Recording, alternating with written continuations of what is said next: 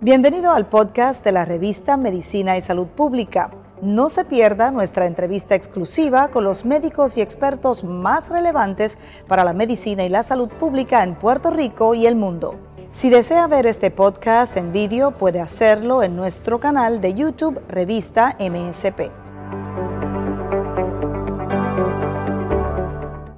Nos va a acompañar el doctor Mario González Torres.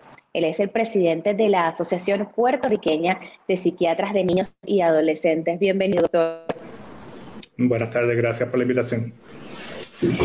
Este tema es un tema complejo, no pierde vigencia. Cada día hay más personas que se están preocupando por el tema de trastornos alimentarios, pero en especial a veces lo asocian a una edad determinada y a cánones de belleza, pero no está solamente relacionado a eso, doctor. Sin embargo, vamos a comenzar desde lo más básico, ¿qué es un trastorno alimentario? Sí, los trastornos de alimentación lo podemos ver a distintas, repente en distintas edades, a pesar de que la mayoría de ellos los identificamos en la adolescencia temprana, ¿verdad? Estas edades de transición 11, 12, 13, ¿verdad? Donde las personas tienen básicamente unos patrones maladaptativos de alimentación, ¿verdad? Y por eso ahí se divide entre varios, eh, varios diagnósticos, varios trastornos, que cada uno tiene unas características específicas. ¿Cuáles son estos trastornos, doctor? Y los más comunes, pues estamos hablando de la anorexia eh, nervosa, ¿verdad? Bulimia nervosa y el trastorno de atracones, que en inglés se le llama binge eating disorder. Esos son los que más comúnmente vemos en, los pacientes que presentan este tipo de situación. ¿Cuáles son las diferencias entre ellos? ¿En qué se compara o en qué se diferencia la anorexia de la bulimia o de un atracón? Sí, claro. La realidad cuando, cuando hablamos, por ejemplo, de anorexia nervosa, lo podemos ver, lo podemos describir como que la persona tiene básicamente como que un temor, en, un temor eh, excesivo en aumentar de peso, a la misma vez como una obsesión, tiene unos pensamientos obsesivos con el mismo, ¿no? Eh, también busca la forma de, pues, de bajarlo. Por ejemplo, vemos que estas personas usualmente o no ingieren alimentos, a la misma vez también pueden ingerir alimentos y después este, devolverlos, ¿no? Usualmente a través, induciendo el, el, vómito, ¿no? A veces las personas bajan tanto y tanto de peso que eso trae pues otros problemas físicos. Cuando hablamos usualmente de la bulimia nervosa, vemos que la persona sí ingiere alimentos, ¿verdad? Que no está esta parte de evitarlos por completo, pero entonces luego busca alternativas para sacar, ¿verdad? Para, para eh, expulsarlo.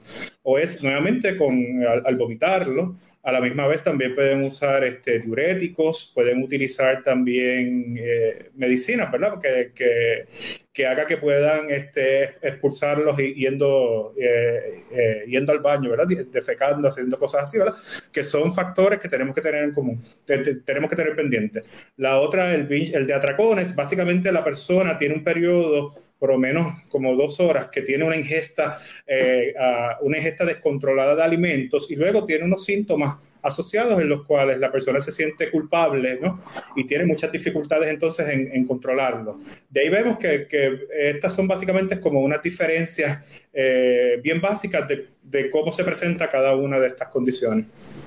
Doctora, ¿a qué se deben estos trastornos? ¿Son ideas equívocas de esa figura física que tiene la persona cuando se para frente al espejo? Hemos podido ver en algunas ocasiones algunos videos que lo representan así, como las personas tienen una idea quizás equívoca o la búsqueda exagerada de cambiar esa apariencia física. ¿A qué se debe? ¿Qué pasa por la mente de una persona que sufra de estos trastornos alimenticios? La realidad es que desafortunadamente no conocemos la causa exacta por qué ocurre esto. Eh, usualmente al final del día es multifactorial. Se ha identificado que unos factores eh, genéticos hereditarios, que si hay familiares de primera línea que tienen estos trastornos, pues la, próxima generación está más a riesgo. También pues se habla en términos de la exposición dentro de los medios de comunicación, parte como las redes sociales, de lo que se supone que sea la figura ideal, ¿verdad? Y se generan todas estas ideas que son equívocas, entonces cómo se debería ver pues, la persona en el aspecto físico y se crea toda esta, se crea una disatisfacción, ¿no? de cómo ellos se, ven y se sienten. También se ha visto que a veces personas que, que padecen de estos trastornos tienen unas tendencias de, de temperamento las cuales pues tienden a ser un poco más obsesivas, perfeccionistas, y al final del día pues tiene que, tiende a ser una, una, una combinación. También en algunos casos hay un historial de una crianza donde se le da mucho énfasis a la, apariencia física, eh, de, eh, de, cuidadores quizás que son muy extremos a la hora de hacer comentarios dentro de, de estos temas ¿verdad? Y también pues algunas personas que han padecido de, historial de, abuso, ¿verdad? De abuso, maltrato físico y, sexual. O sea que, que, todos esos factores tenemos que intentar identificarlos cuando hacemos una evaluación de, de un paciente que traiga esta queja. ¿Cuáles son algunos indicativos que pueden hacer mención a que un niño o un adolescente esté sufriendo algún trastorno alimenticio y que pueda además ser detectado por los padres o por los cuidadores en este caso? Vemos que en ocasiones pues, los, los, adolescentes eh, comienzan a, que no quieren comer, ¿verdad? De momento tenían ya una alimentación adecuada y de momento empiezan a dejar, a dejar comida. Vemos que se miran mucho en el espejo y empiezan a compararse mucho su físico. También en ocasiones a los adolescentes que comen y después se, van al baño rápido, ¿verdad? Que eso son algunas, algunas señales. En ocasiones también vemos que esconden la comida, ¿verdad? Eh, comienzan a contar las calorías, comienzan a buscar información. También tenemos que tener mucho cuidado de qué lugares ellos buscan en, en, el Internet y en las redes, porque desafortunadamente hay páginas, ¿verdad? Y hay cuentas donde, es más, te hacen hasta un plan de qué es lo que tú tienes que hacer para disminuir el peso, ¿verdad? Y vemos que esas son algunas señales básicas que, que, tenemos que estar pendientes y quizás son esos primeros, ¿verdad? Esos primeros indicios de que algo no, no está ocurriendo bien, ¿verdad? De que algo está pasando. Entendiendo que, nuevamente, si pensamos dentro de un marco del desarrollo, la mayoría de estos, de estos trastornos se identifican en, en la adolescencia temprana Y, hay mucho cambio. Comenzamos básicamente de este cambio en términos de la pubertad, las características sexuales eh, eh, secundarias, ¿verdad? De, las niñas y los niños. Comenzamos también a tener mucho más, a que se haga mucho más importante la interacción con los pares y eso trae pues todos estos retos y todas estas competencias. Y a la misma vez nos estamos, estamos comenzando este proceso de conocernos a nosotros mismos, ¿verdad? De buscar nuestra, nuestra personalidad y todo eso. O sea que muchas cosas a la misma vez ocurriendo y tenemos que estar bien conscientes de que esto le puede pasar a cualquier, a cualquier, este, cualquier persona. Una vez que se detectan estas señales, estos indicativos, ¿cuál es la mejor forma de abordar eh, a ese niño, a ese adolescente? ¿Cuál es la mejor forma de acercarse para poder ayudarlo y de determinar si realmente está pasando por este tipo de proceso o de de trastorno alimenticio? La comunicación es muy importante, ¿verdad? Estar en todo momento pendiente a estos patrones de conducta de, nuestros niños y adolescentes, ¿verdad? Si vemos algunas, algunas señales como la que ya hablamos, sentarnos y hablar con ellos, preguntarle a ver si tienen alguna preocupación en términos de cómo se ven, cómo se sienten, ¿no? A la misma vez tenemos que estar, eh, tenemos que estar pendientes a otras cosas como por ejemplo las notas, las amistades, a ver todos esos cambios y entonces de esa forma a ver si podemos identificar si tienen alguna necesidad eh, particular y de entonces ahí movernos probablemente a una evaluación por un profesional de, de la salud mental para entonces descartar que esto sea un, trastorno de, de alimentación aquellos pacientes, aquellas personas, aquellos niños y adolescentes en especial que son el grupo, ¿verdad?, que, del que hoy estamos hablando, que sufren de trastornos alimenticios, ¿cómo tiende a cambiar su vida, su entorno, a comportarse con las personas que los rodean? Porque es importante además asistir al especialista y de qué manera esto puede influir en sus relaciones interpersonales. Las puede afectar, también depende del, tipo del diagnóstico, ¿verdad? Por ejemplo, un, un diagnóstico de anorexia nervosa usualmente es mucho más severo, ¿verdad? Vemos que las personas se, tienden a aislar mucho más, pues no participan en algunas actividades sociales. También vemos como esto puede estar también unido a otros tipos de, condiciones o comorbilidades como trastornos de ansiedad, depresión, o sea que puede afectar todo y no tan solo en el aspecto social con sus amistades, también el entorno en la casa. Porque se pueden dar todas estas dinámicas en las cuales pues, se puede complicar, ¿no? Y, y crear entonces unos retos mucho mayores. Entre los retos mayores también trae cambios físicos, doctor, además de cambiar el peso quizás de manera eh, exabrupta o de manera muy notoria que otras, que otras enfermedades o situaciones pueden tener y qué tan comprometido puede llegar a encontrarse su salud o la salud de un niño y un adolescente que padezca de trastornos alimentarios y que no sea atendido a tiempo. Sí, todas ellas pueden traer distintos cambios en términos de problemas con electrolitos, problemas con el aspecto gastrointestinal, ¿verdad? Pero la que usualmente nos preocupa mucho más es la anorexia nervosa, porque si se torna muy severo, la misma puede afectar, por ejemplo, el desarrollo normal de, la persona. En, niñas que ya tenían la menstruación puede crear amenorrea, también puede crear problemas cardiovasculares, lo cual si se llegan a ser tan severos, pueden hasta poner en riesgo de, muerte a, la persona que padece estos, estos diagnósticos. A la misma vez ha habido casos, los casos extremos hasta han tenido que, que brindarle alimentación por tubo nasogástrico. Eh, muchos de ellos a veces necesitan hospitalización por otras complicaciones de salud, no tan solo ¿verdad? por la parte que tiene que ver con la, con la salud mental.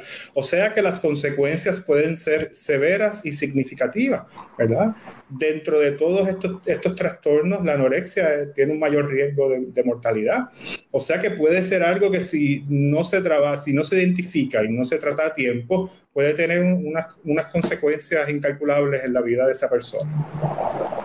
Los trastornos alimenticios se pueden tratar. ¿De qué manera se tratan, doctor? En el caso de los niños y los adolescentes.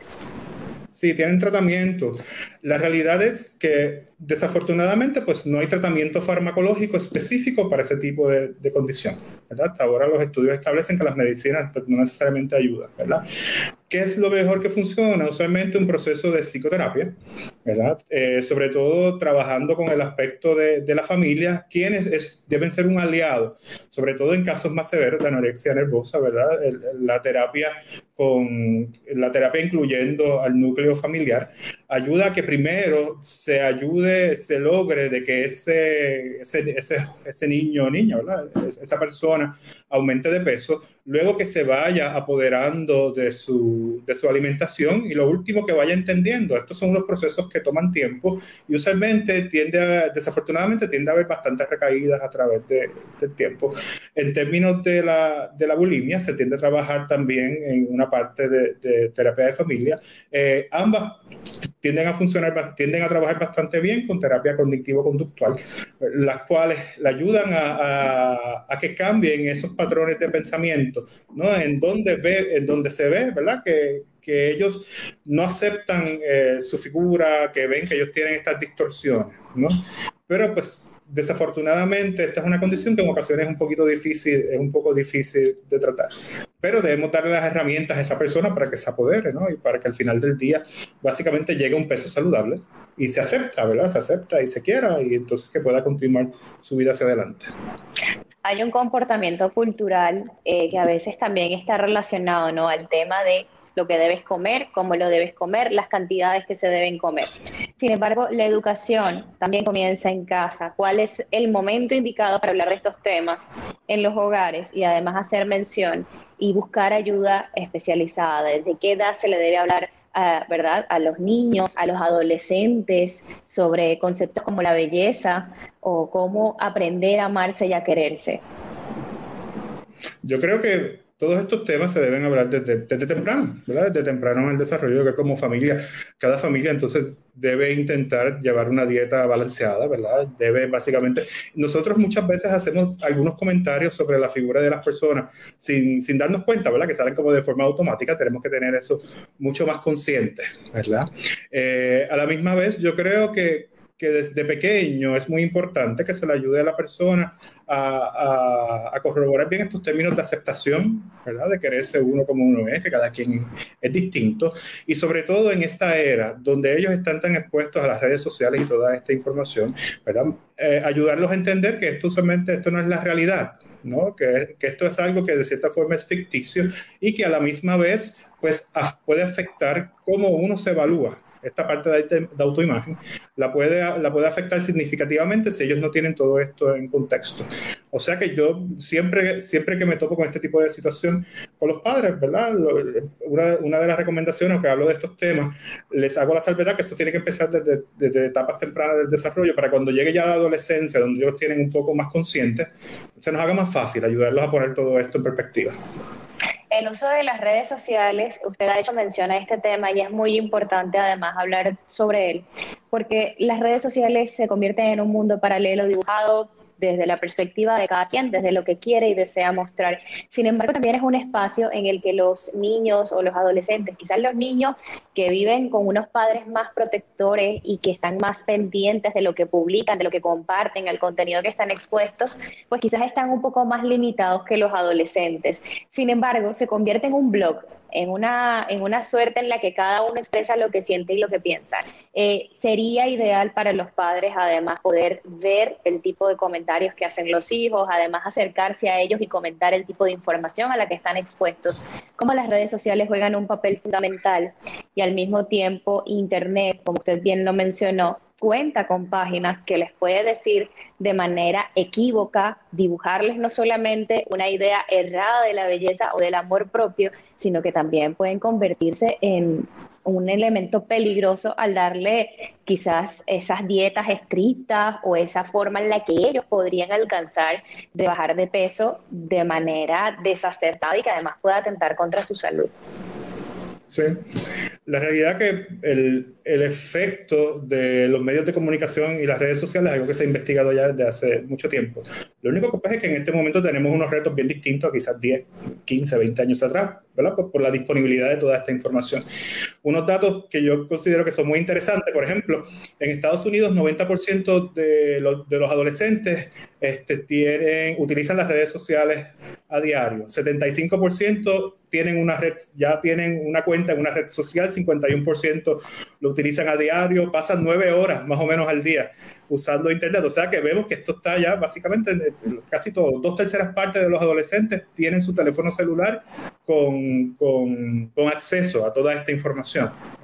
O sea que nosotros como padres tenemos que estar bien, bien pendientes en todo momento de qué es lo que están, de qué, a, qué, a qué es lo que se están exponiendo, ¿verdad?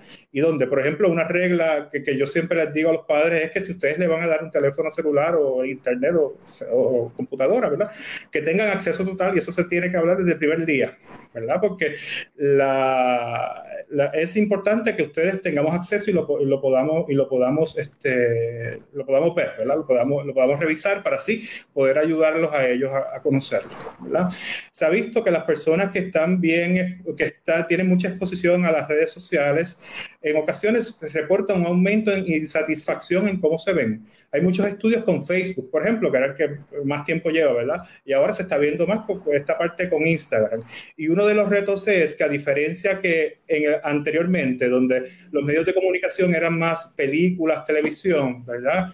Las personas que usan las redes sociales son los pares, es la misma, son los amiguitos y el amiguito. No es lo mismo tú compararte con una, con una actriz de Hollywood versus que con X, ¿verdad? Fulano, fulana, que, que es tu, tu amigo o amiga, ¿no? Y que no tan solo eh, ahí, pues, comparten cosas, tienen control de qué es lo que comparten, o sea que es algo idealizado, que es mentira, y también comparten información que, no tan, que tiene que ver en cómo se ven, eh, eh, ropa, carteras, todo este tipo de, situación, ¿no?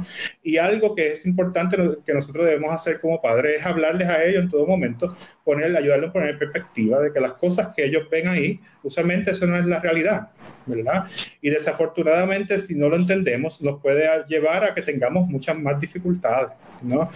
Otra, otro dato interesante de las redes sociales es, es que usualmente las eh, genera las personas que ya están insatisfechas eh, con su figura, ¿verdad? Como se ven o con su autoimagen, no necesariamente van más a las redes sociales. Si no se ha visto lo contrario, que las personas que no tenían ese problema, que se, que se exponen de forma quizás descontrolada a las redes sociales, eh, interactúan con fotos o con posts que tienen que ver con, con imagen, comentan, están más a riesgo de crear, de, de obtener dificultades, de, de, de desarrollar dificultades en términos de su autoimagen. Y si tenemos esos problemas, hay un poquito más de riesgo a que a la larga desarrollen un trastorno de, de alimentación. Doctor, usted bien mencionó que los trastornos alimentarios un trastorno de alimentación, eh, algunas personas que lo padecen pueden tener recaídas.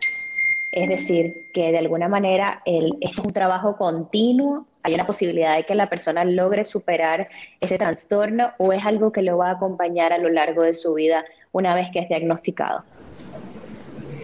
Depende de eso, depende de la persona. La realidad es que la mayoría de las personas usualmente tienen una, una remisión, ¿verdad? Y, y, hay una estabilidad de síntomas. Yo me he topado con distintos casos que ya son adultos, que una vez se hace una evaluación sale a reducir que tienen un historial de este tipo de trastornos desde la adolescencia y que han tenido recaídas a través de su vida, sobre todo en momentos difíciles, ¿verdad? Algo que pasa sobre todo, por ejemplo, con la anorexia, que, que es el, el trastorno quizás un poco más severo, es que es, es, lo que nosotros llamamos egosintónico, que quiere decir que la persona básicamente está en sintonía con sus síntomas, ¿verdad? Yo estoy bien, tú estás mal, ¿verdad? Yo, a mí no me pasa nada, yo no tengo, no tengo problema con mi peso, pues no me veo bien, ¿verdad? A pesar de que tenga todo este feedback positivo de otras personas, ¿no? Y por eso también lo hace tan, tan difícil. Y por eso es tan importante el nosotros intentar primero prevenirlo, ¿verdad? Que esa es la meta, prevenirlo. Pero pues si hay alguna dificultad, identificarla y, y, brindarle el tratamiento a tiempo. Para, para, disminuir el riesgo de que esto pues, se complique más adelante en el desarrollo de la persona. ¿Cuáles son algunas recomendaciones positivas que le puede dar a los cuidadores, a los padres, eh, para que puedan fomentar eh, otra visión acerca de la autoimagen y al mismo tiempo que puedan eh, tratar estos temas en casa. Pero en sí, ¿qué cosas pueden practicar, qué cosas pueden hacer para prevenir que quizás los hijos sufran de trastornos alimentarios? Yo creo que algo muy importante nosotros tener, tener bien consciente que a veces los comentarios que uno hace de una forma este, inconsciente, por decirlo, automáticas, pueden tener efectos, ¿verdad? Tener cuidado de decirle, te ves de esta forma, te ves de la otra, ¿verdad? tenemos que tener mucho cuidado con eso, ¿verdad? Fomentar que básicamente a, ah, que cada todos nosotros somos seres únicos, somos seres distintos y eso no hay nada malo, no hay nada malo con ello, ¿verdad? Que la belleza es, es algo, un término mucho más complejo, ¿no? Es un, eh, que no es tan solo como uno se ve, ¿verdad? Hay muchas otras cosas eh, eh, dentro de. También yo creo que es importante nosotros sentarnos con ellos, nosotros como adultos, ¿verdad? Y entonces hablar de todo esto, hablar de si vemos algún post en alguna red social que nos llama la atención, pues hablar de ellos, traerlo a la realidad. Si vemos alguna película que trata, toma estos temas, ¿verdad? Orientar, fomentar y básicamente fomentar una vida saludable. ¿Verdad? Una dieta saludable, un peso saludable, y al final del día que, que, no hay nada malo como la persona se ve, ¿verdad? Todos somos únicos y todos somos especiales y es muy importante querernos a nosotros mismos, ¿verdad? Para poder nosotros sentirnos mejor y, lograr todas nuestras metas y, y lograr todo lo que queremos en la vida. Muchísimas gracias, doctor, por haber respondido nuestras preguntas en el día de hoy acerca de este tema. ¿Cómo no? Gracias por la invitación.